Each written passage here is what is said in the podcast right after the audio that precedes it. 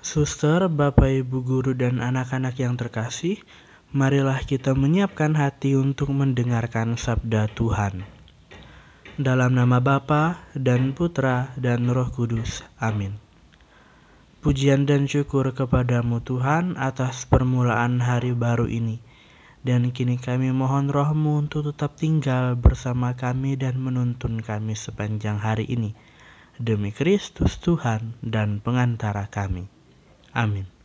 Inilah Injil Yesus Kristus menurut Santo Lukas. Muliakanlah Tuhan. Pada suatu kali, seorang Farisi mengundang Yesus untuk duduk makan di rumahnya. Yesus datang ke rumah orang Farisi itu, lalu ia duduk makan. Di kota itu ada seorang perempuan yang terkenal sebagai seorang berdosa. Ketika perempuan itu mendengar bahwa Yesus sedang makan di rumah orang Farisi itu, datanglah ia membawa sebuah buli-buli pualam berisi minyak wangi. Sambil menangis, ia pergi berdiri di belakang Yesus dekat kakinya, lalu membasahi kakinya itu dengan air matanya dan menyekanya dengan rambutnya. Kemudian ia mencium kakinya dan meminyakinya dengan minyak wangi itu.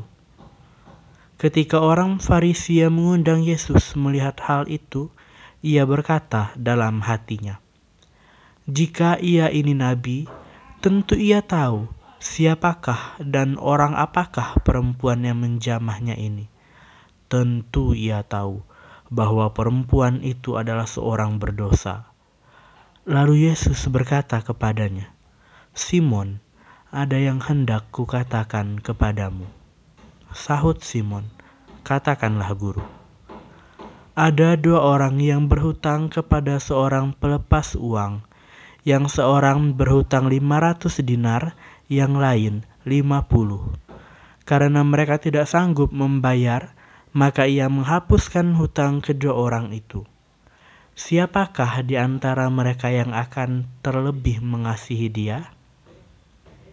Jawab Simon, Aku kira dia yang paling banyak dihapuskan hutangnya.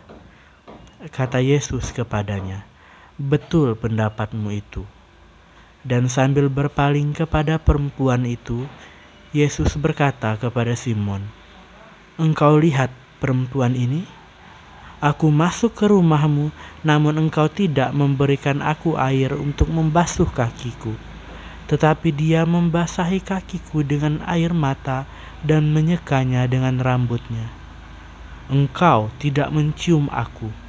Tetapi semenjak aku masuk, ia tiada henti-hentinya mencium kakiku. Engkau tidak meminyaki kepalaku dengan minyak, tetapi ia meminyaki kakiku dengan minyak wangi.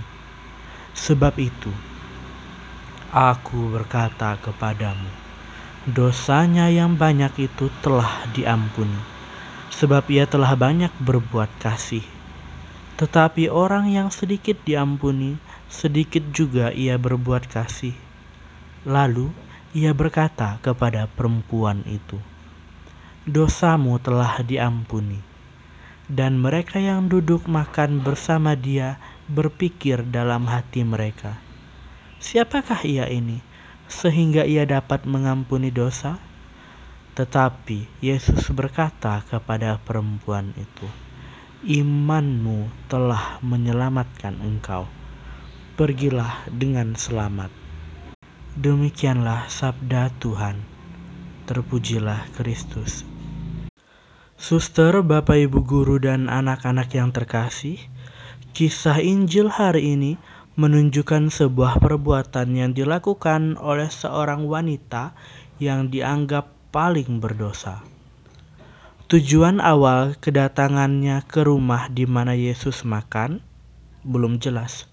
Sebab dari tadi kita mendengar semenjak ia datang ia tidak mengucapkan sepatah kata pun. Ia hanya menangis, mengurapi kaki Yesus dengan minyak, dan mengelapnya dengan rambut serta meminyaki kaki Yesus dengan minyak wangi. Lantas, apa yang Yesus lakukan? Yesus mengampuni wanita itu. Yesus sadar betul tindakan yang dilakukan wanita ini tidak lazim, seperti mengelap kaki dengan rambut. Dan Yesus sadar ada suatu penderitaan teramat berat yang tidak lagi sanggup perempuan ini jelaskan ataupun katakan. Tetapi yang tidak kalah menarik, perempuan ini sendiri yang datang kepada Yesus. Kita kerap sadar bahwa kita berdosa dan sering bersalah.